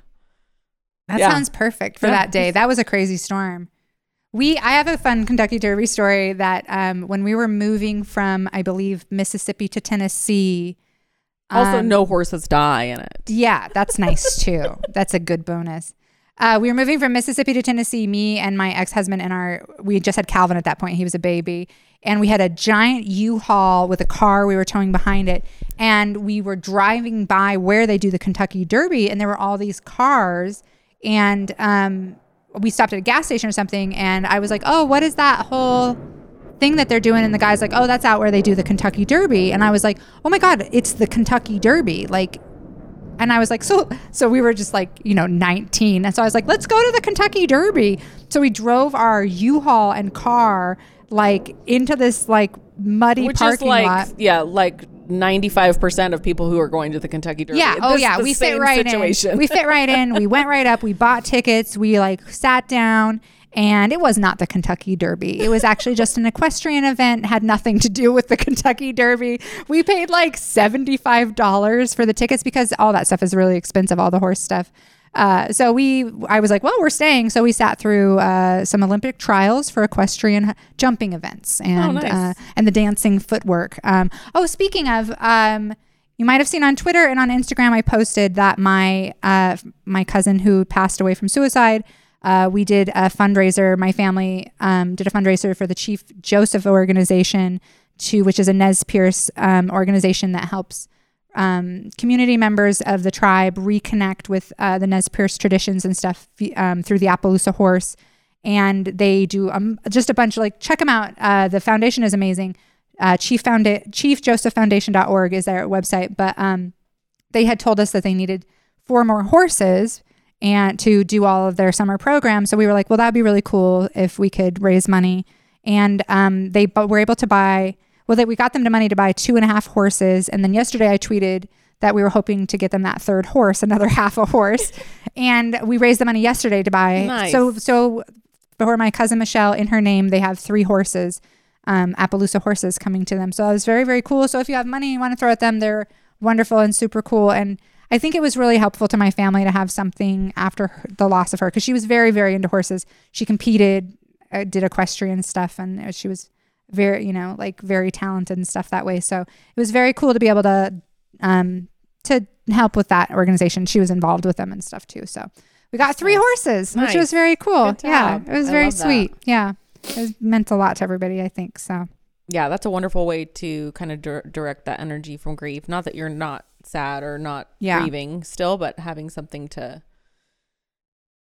focus on as a project in memoriam. Yeah, and something we know she loved, mm-hmm. you know, like she was under, uh, an underprivileged kid who got into a very expensive sport and started working full time when she was twelve to pay her way through all these trials and to buy the gear and the saddles and everything. And um, this is kind of a similar thing where they like, they really help a lot of underprivileged people and um, help a lot of people in pretty bad situations and foster kids and stuff. And they work a lot with disabled kids. They, they primarily do um, tribal stuff for the Nez Perce tribe and Shoshone Bannock um, tribes up there, but they also work with like disabled kids in the Boys and Girls Club and stuff too. So they're an amazing organization, and my family has worked with them for years. Um, and my mom has spent just an am- amazing amount of time like helping them build their arena and doing all this stuff. So it it was really cool to be able to like, sit, like I just feel like she would love the idea of them physically getting horses. Was like, you know, yeah, I mean like, yeah, you could get like a picnic table or something with her name right. on it, but like horses is way cooler. So yeah, yeah. So I, we're just trying to get them one more horse, and then they'll be set for the whole summer, and it's pretty cool. Yeah. It's pretty That's fun. Awesome. Yeah. Yeah, because animals are healing power. Yeah, this man. Seriously. Has, he's been healing me this whole time. He's not feeling well because he, uh, we, my parents came over and sprayed the backyard for, they did like a weed and feed situation, very toxic stuff. Uh, I wouldn't normally spray that, but you know, when you're renting it, you're like, yeah, if you want to knock down some foxtails, go for it. Uh, also, this has been a hideous, hideous year for dandelions and weeds. It's one of the worst I have ever remembered. I don't mind the dandelions because the bees like them, but um, our yard when we moved in was all weeds. Like we had nothing else back there. Um, and the cheatgrass Ugh. was wild, and it gets all up into his paws and really hurts him. Yeah, so. You know what happened to my dog one time? He got a cheatgrass up his ween. No, he did not. Yeah. Oh my God. Is yeah. that why you're not feeling well? And it got... It got infected, and then That's his ween got all bloated out, and we had to have ween surgery. You had to have ween surgery? Yes. That's heartbreaking. I know. So now and then they were like, like we pulled the out cheatgrass sh- gets in their ears, and I'm like, it can also go up their penis. So. Oh my God. He got one in his paw that got kind of like gnarly and infected. I did not know it could get in his penis. Mm-hmm. Okay, well, especially don't do a that. low hang, some He's low hanging fruit hang. like that. He's a low hang. In the in the snow, he doesn't like to go out in the snow because his dick just drags through the snow. It leaves a little track everywhere he goes. So. Would you like that if no. your genitals were just no. exposed to the snow? No, you would not. No, I would not. No, I would not. Well, what else we got? Do you have anything else? I think uh, I, I have, have. I just checked. I have zero notes, which is amazing for an entire month. I was just like apparently... Just coasting, just feeling yeah, it. Yeah, I know. There was several times where I'm like, oh, we should talk about that on Couple Skate, but I have no... way of recalling any of that what I, happened that uh, I should I have been ke- I had been keeping a list this time just because it had been so long, and I was like, oh, I better write some things down, um but I think I hit most everything other than I wanted to let you know I figured out why I've been having insomnia.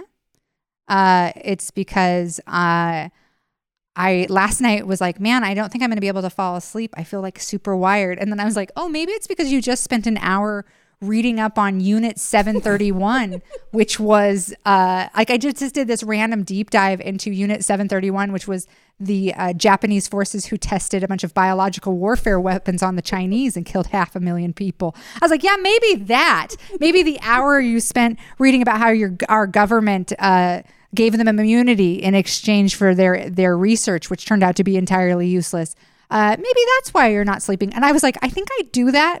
Like, I'll get in bed and then, like, you know, kind of be looking at Twitter and then be like, oh, uh, the Armenian genocide. I better learn about that right now at ten thirty p.m. So I'm going to try not uh, deep diving into into traumatic events right before bed and see if that, that helps like me. Feels like a good, yeah, that's yeah. why I started reading before I went to bed and reading, like, novels and stuff. Yeah. Um, I had my most pan my most uh pandemic reemergence dream that I've had yet, which is that in my dream, and this was like a full-on nightmare, I was in an absolute panic because I went to a buffet restaurant. Ooh. And I made the first pass, and while I was making the first pass, I was like, I'm doing this wrong, I'm getting all the wrong things, this is not gonna work out. And then what I, were you getting? Like baby corn and jello on the same plate, and it's all right. I was like, together. Why am I even getting this? You're not gonna like this cabbage slaw, like. And then, so then, like I went to sit down, and I was right. Everything I gotten was terrible. So then I went back the second time, and all the good stuff was gone. Oh God, like, that's an amazing pandemic nightmare. I'm going to get out into the real world once again, and I'm going to go to a buffet restaurant, and I'm not going to know what the fuck to I do. I love how they say, like, that your, your dreams are like your subconscious preparing you for danger in the future, and yours is like, all right, train up, bitch. Like, we got to yeah, get ready. Yeah, but what's really, really stupid about that is, like, I would never go to a buffet restaurant. Like, I don't even like, like a buffet lunch or anything. I hate a buffet. This already is a stupid dream because I'm not a buffet eater. You're not a buffet Like, gal. Even if I go to a restaurant that has a buffet, I will just order from the menu because I know how bad I am at a buffet. I can't do it. You overeat, you get a bunch of stuff you don't like, then there's a bunch of waste, and yeah. then there's like the one thing that you actually like, and you get like a little bit of it, and you're like, actually really like that. You go back for more, and then you're Darn. like, I'm not going to load up my whole plate with this same stuff. It'll look like I'm a hog. You look weird if you're like, well, I only like the pulled pork, and then you leave with like a. You always are like, I'm gonna get a pulled pork, and I'm always gonna have some mashed potatoes. They have rolls. They have rolls. I've got. I'm gonna get a roll, some mashed potatoes, and a little bit of salad, a little bit of salad. Yeah, you always try to like look like you're diversifying a buffet plate.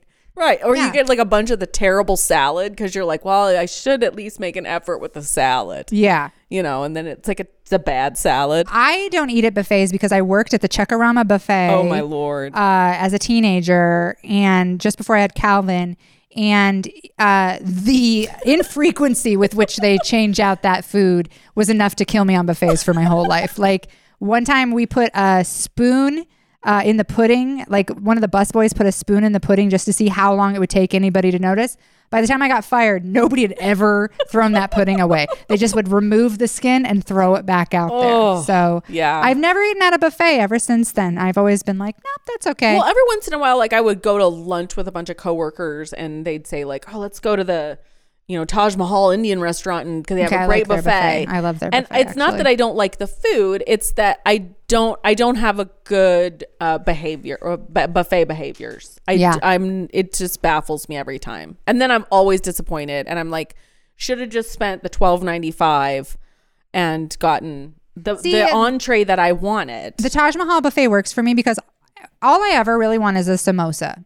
Or a samosa-like thing at any restaurant. I want a samosa-related food. I want a hand pie situation. And so whenever See, I, would take I, I like just the get a plate of different, you know, the green one and the yellow one and the slightly reddish one. You don't want to hurt anybody's feelings. Yeah, you don't want to. You don't want to make anybody feel left out, right? You're like, oh well, we better get. And some. Then there's the the pea samosa and the the spinach samosa, and that, so I'm like, which is going to be the one? So yeah. then you get all three. And then, and then you're like, you're like wish I would have got three of the pea ones. You're like, these two were gross. Yeah, right? My um, one of my favorite things at working at the buffet was letting people steal, because we had like like regular meetings. We had to watch all these videos about like deterring theft, and people were so amazing about how much food they would steal and like how they would do it. Like there was a lady who would come, and she would eat alone, but she would bring this giant purse, and she would literally just take plates and dump them in the purse. Like Jesus plates Christ. Of like fried chicken and like sliced, you know how they'll slice the That was the her beef? Food purse. Yeah, it was her. And, she, and like we were supposed to go over and be like, hey, you can't be doing that. And I would always be like, you're doing great. It's amazing. Do you have a garbage bag in there? Do you have separators? Like I, I was always like, do you if you bring Tupperware, you can separate your meats and your greens. Like it was, I just loved it. I thought it was so great. And some people would like, there was a, a whole family that would come and they would steal, but they would not just steal the food. They would take the silverware and the plates too. And I was always like, this family rules. Like I want to have a big family that steals everything off the table of a buffet. It's incredible. Yeah. Did you know that that's like kind of a thing that people do is they steal um, flatware and and plates and cups? Like it's a like people will have whole collections of stuff that they've stolen from like every restaurant they've ever been to. No, it's like a I mean I have a few A and W mugs, but like who knows how I ended up with those. No, I've I've I've read about this. That's amazing. People at like fancy restaurants particularly, yeah, like where they have their own, you know, porcelain dinnerware or whatever that's on, you know, monogrammed on the back or something, and then yeah. people will like steal it, and they lose a, like a ton of that kind of stuff at restaurants huh. every year. I steal from hotels, and especially if it's a very fancy hotel, I will steal. What do you steal? steal? towels? No, I got towels. Robes? Like I got towels. No, a robe they're going to charge you for. But if, like, let's say you're staying at, say, a really a nice lamp? hotel in Big Sur that they put you up in, and uh, you're like, oh, wow, they have these really cool dishes uh, that obviously they would notice if you took them from your room, but probably wouldn't notice if you took from the maid's cart. Um It would just never occur to me. There's, do you do you consider it stealing if you take the toiletries? No, those are yours. The toiletries yeah. are yours. Um, I've heard people say that those are there for your use at the hotel. No, no, they're and I'm yours. Like, I have stealing. a giant collection of those. No, no, no, no, no. Those are those are yours. You paid for the room, the ho- the, sh- the sh- all the shampoo you can carry is yours. In fact, one time I was dating uh, I was dating this guy who was a wrestler who traveled a lot, and he was coming to Boise to see me, and he was like, Um, hey, I have a really cool present for you. And I was like, ooh, awesome. Cause he was coming back from Japan. And I was like, ooh, I can't wait. And he brought me a fucking garbage bag full of hotel shampoo and conditioner and soap that, like, the entire time he was on tour, he had just stolen all of the shampoo. And, and he was like, you got kids. I just figured you'd use it. And I was like, honestly, I will. And thank you so much. Like, what a weird gift. But, uh, we See, ended I up using all of it. I always take them and I never use them. And so oh. I have a huge bag of that stuff. Yeah. That with the kids, I ended up, because they used to go to Y camp. And so I would oh, yeah, I would be able to that. make like a little toiletry bag for them to go do that. Or like if they were going to a friend's house for the weekend, I would, I'm sure they just threw them away. Honestly, I'm sure they never used any of that. But I loved making a little bag of, like, you got your little floss picks and you got your shampoo and you got a little bar of soap. Uh, I liked making those bags, but I'm sure they never ever. Whenever they have the sewing kit. Oh, God. Or the shower cap. I have so many of those. Or the um the the shoe buff. Like I, I like, love a shoe buff. I don't have a pair of shoes for them, but I like, love them. Yeah. Shower caps too. Could care less about the, the shampoo, the like typical stuff, but then every once in a while you'll go and they'll have like an amazing like face wipe or something. Yeah. Oh yeah. You're Ooh, like, oh wow. The toilet wipes, like the underarm wipes. I like those. There was a hotel I stayed at once that was very, very fancy. And um, they had a goldfish in the room. And I would like jokingly said like, oh, because they were like, oh, you got a complimentary goldfish in your room. And I was like, ha, could I take it? And they're like, yeah. And I was like, oh, I don't know how I would get that home in a living situation. I flew, but I was, I really, I was like, I want this goldfish so bad. I finally was like, you're going to kill it and you're not going to get it through security at the airport. Like, this is my fish. Wow. It's not, you're not allowed to bring four ounces I've of liquid. I've fancy places. And I have to say, they put me up. Small. That one was a fun one. They put me up in a very fancy place. Uh, goldfish, a whole, a whole thing. Arthur was with me for that one. He came on tour with me, and um, I had a fr- I had some friends in town who came and sat with him during the show, and they ordered. I never I love to order room service, but I rarely do because it's so expensive. But I was like, hey, go ahead and order room service. And Arthur afterward was like, are we rich? Are we like they brought waffles to the like he thought that was the biggest thing in the world, and I was like, yeah, your mom's pretty big time. That was forty-seven dollars for those waffles. I hope it was worth it. But yeah, it was very cute. Yeah, we went to a hotel not too long ago. Um, and I was like, we're going to order room service. And we just kept looking at the room service menu, trying to figure out what, what to get.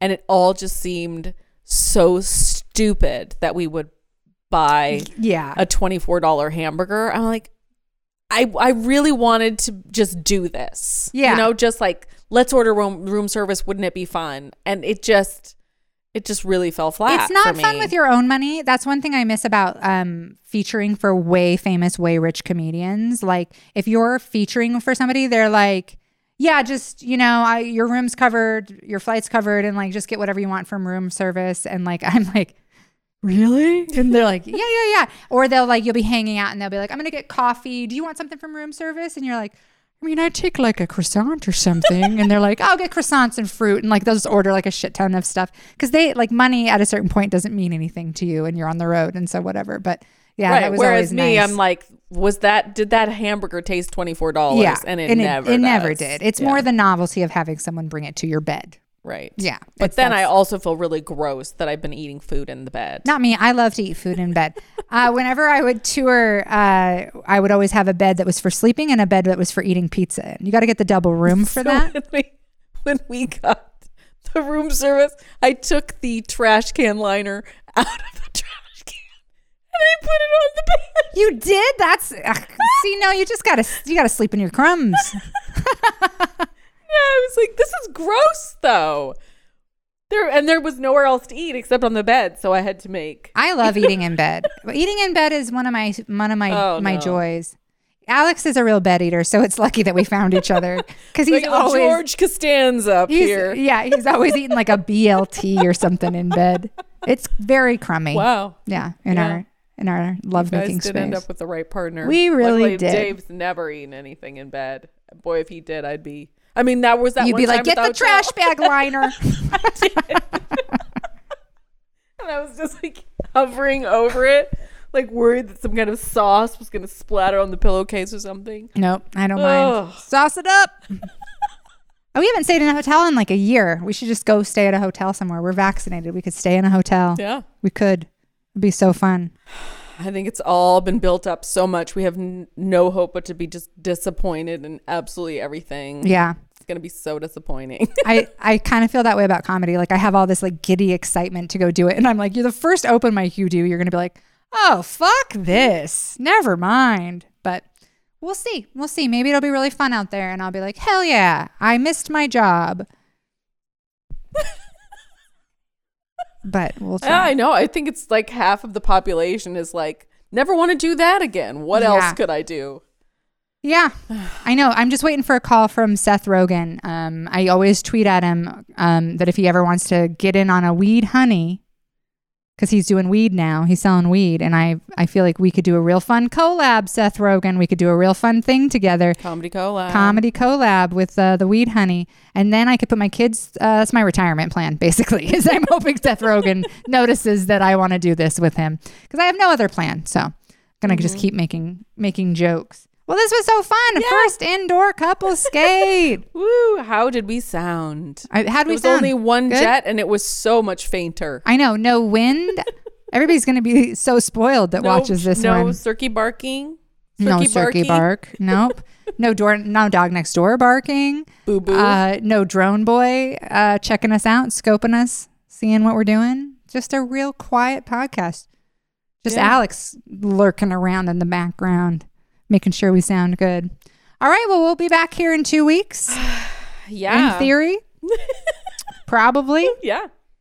And I don't see any reason at this point. I also feel like we're we've been we've shown we're regular enough. We're getting we're popular enough. Yeah, that, that I think that was really the problem with our original couplescape because it was so sporadic. Yeah, yeah. We never had a uh, regular time that we met or released those. Yeah. I mean, sometimes it would go a month, two months. Then we'd do like never... three in a week. And it was just.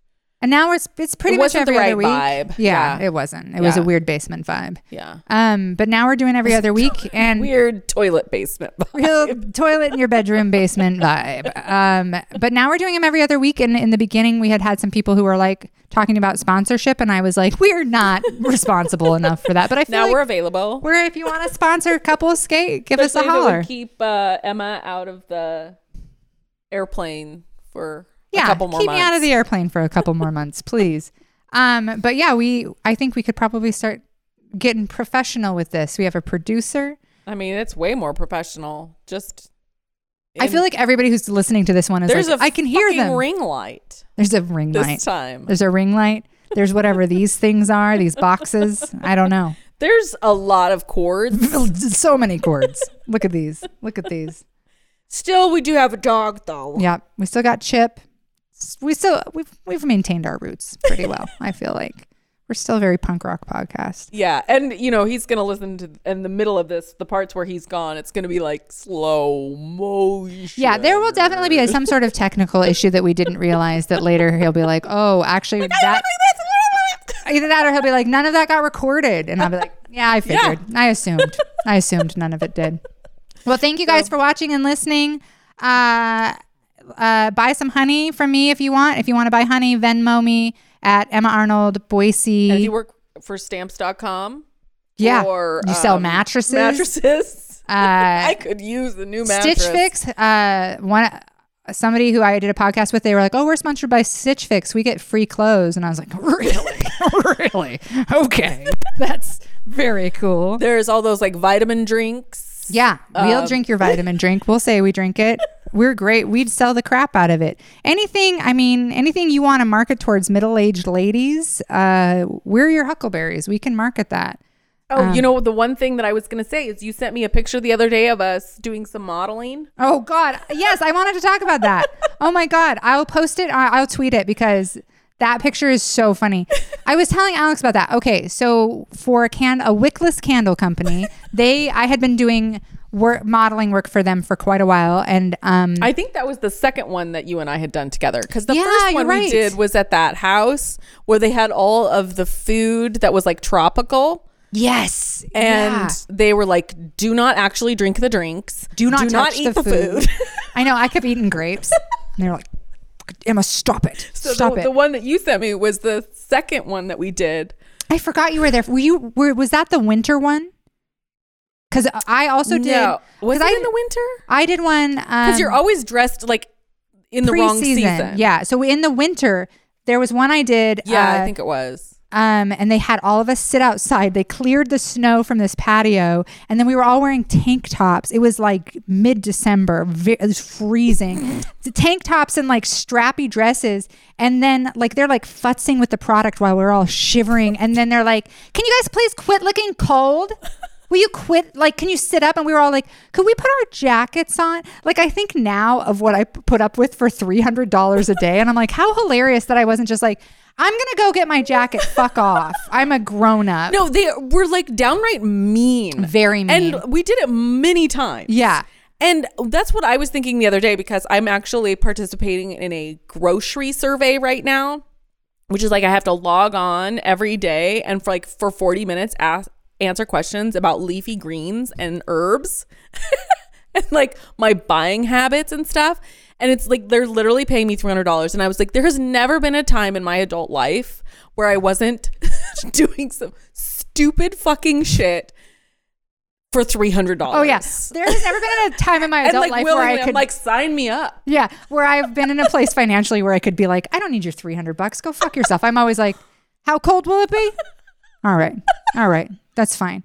They were so mean to us. And the one we, so the one I sent you the picture of was hilarious because, so I started there and I started as like a centerfold, not to brag, but a centerfold model. Also, they had me in some infomercials and I was like one of the main girls in the candle mag. And then within three years, they had aged me into the way back. Like by the time I was like, what, thirty-five, I was like too old to be in the candle commercials anymore.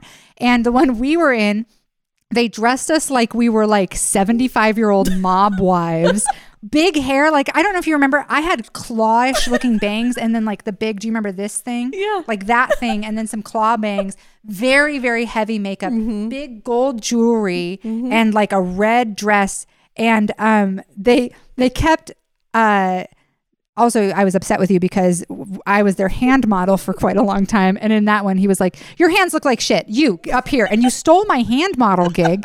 I was like, they look fine. I just got my nails done. He's like, they look like shit. Get out of here. And I was like, but they're okay. They definitely wouldn't use my hands now if it makes you feel no, any better. No, mine are filled with mud still. But then in that exact one, it was so funny because they were like, okay, Emma, back up a little further, a little more. Perfect. And I was like, am I in frame? And they were like, just your elbow. And there's one of the shots where my it's just my elbow is a part of the we like pissed them off or something. That whole they were so no, what mean. They to- so what they told me was that they didn't want t- you to be recognizable in catalog after catalog. Yeah. Like they wanted different people featured. My sister was actually at the one where we oh, were right. mob wives. She was also in that. And then subsequently they called her for another gig. And I was like, oh, they're doing it again. I'm going to email the girl and see, because boy, sure, sure could use three hundred dollars for a whole fucking day's work. For a whole day where like people yell at you day. The whole day and are like, yell and you about can't your appearance. Eat anything. No. You can't even have a drink of water. And so they, and they were like, no, I'm sorry, we've used you too many times and you're oh, too funny. Recognizable, which is probably a lie because they probably were like, you're not too pretty old. Enough. Well, the, I, well, I feel like we aged out because they stopped yeah. calling me at some point, and I think I was like thirty-six, and then they I never talked to me again. And I feel like it's because, which is hilarious, because you're like the who, who these can. It's a pyramid scheme like candle company. Right. I'm like, who is selling these is forty-two year old divorcees. That's who your market is. That's, you should have us, like they should be sponsoring this podcast, you know, instead they're like, you're too old for the candle. And in fact, one year I was supposed to be the centerpiece model for everything. And one of the girls who had showed up was like young and blonde. And they were like, yeah, we're going to put Hillary in. And, and they ended up having me be like the funny, quirky sister. And um, they put me in white pants and they were flare and they were too long and I looked ridiculous. And that was the one. That I, was the one. That was the one with the tropical stuff. Because yep. I was in an orange dress and I was like, where did Emma get those pants? No, they were so... Every shot, no, every shot, the director, the guy doing the cameras would be like, if you could stand on your tiptoes, I'd be like, I'm on my tiptoes. You gave me pants for like a five eleven person. And a five eleven, like Mormon mom. Yeah. They found like, like they found a stack of books in one shot for me to stand on so that, and then they flared over the edge of the books. And I was like, look at my proportions right now, please. Whose legs are this long? Oh man. That whole thing was so ridiculous. They were so mean. And do, I don't know if you remember, but like there was one one gal who I'm friends with, so I feel pretty comfortable like making fun of her because this because she's a very nice person, but that job was terrible for her and it was a bad time in her life and she was so mean. And I remember one shot she was like, "Okay, so everybody's smiling, you're smiling. Emma, not like that. A pretty smile, not an ugly smile. Not like that. No, less teeth or more teeth. I don't know. Your smile looks horrible." And I was like, like I always left those. They were like, really, really like jerks about the smiling, and yeah. you can really only do so much like fake, genuine smiling because after a while, you know, if you are doing smiling for four hours, yeah, you you just start looking like rabbit. Yeah, at some point, well, like crazy eyes you're because just, you're like, I have been smiling, and your whole face it's hurts. So tiring. And you're like supposed to be engaging with other people and smiling, but you can't actually talk to them and can't actually engage with them. So it's just, it's a very weird behavior. It's very weird. And um, after about my fifth one, they informed me that it wasn't that I was really pretty. It's that I was a great laugh fluffer.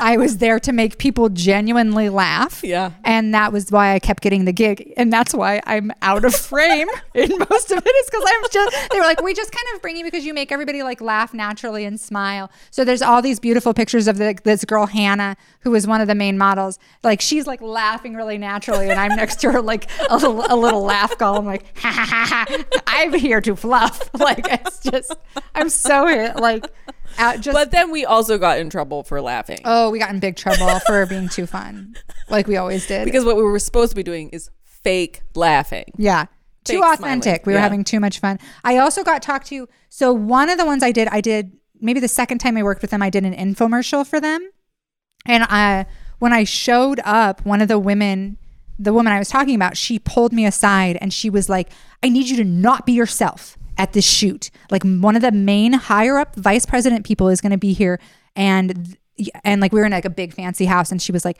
this is her son's house. I need you to not be yourself in any way. And I was like, okay.